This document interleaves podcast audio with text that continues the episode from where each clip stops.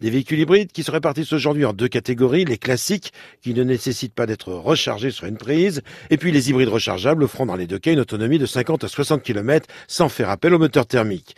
Parmi les derniers modèles dans cette catégorie, l'Outlander PHEV de chez Mitsubishi, un SUV propre destiné à répondre à une demande de la clientèle, selon Patrick Gourvenec, le directeur de Mitsubishi France. On peut rouler euh, sans émission de CO2 au moins pendant 50 km, et effectivement, si on a envie de sortir et faire 200, 300, 400 km, on peut le faire grâce au moteur thermique. Ça répond à une vraie demande aujourd'hui. Si dans cette catégorie, l'on peut regretter pour le moment que l'autonomie électrique ne dépasse pratiquement pas les 60 km, en revanche, il est intéressant de constater que le surcoût par rapport à un modèle non hybride ne dépasse guère les 5000 euros d'écart.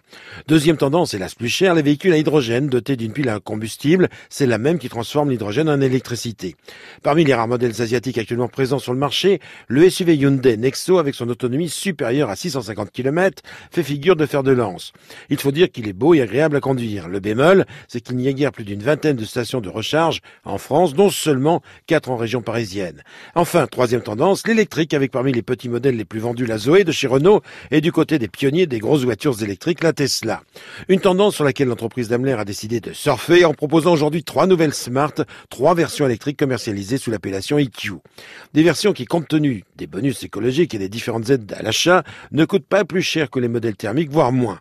Et pour couronner le tout, la société Daimler s'engage à aider chaque acheteur dans ses choix et la mise en place de bornes de recharge à son domicile. Hervé Poquet, le directeur de Smart France. On vient, je dirais, euh, prendre en main le dossier intégralement à partir du moment où le bon de commande est signé. On va venir vraiment euh, installer euh, l'infrastructure de recharge chez notre client et il n'a rien à faire. On va même s'occuper pour lui de récupérer les aides. Bref, on l'accompagne intégralement, il n'a rien à faire. Doté d'une autonomie d'environ 160 km, ces nouvelles Smart représentent une réelle alternative à une mobilité quotidienne, urbaine ou rurale, sachant que le groupe Daimler s'engage par ailleurs à proposer à chaque acheteur un système de location à prix préférentiel d'une Mercedes thermique ou bien hybride pour partir en week-end ou en vacances.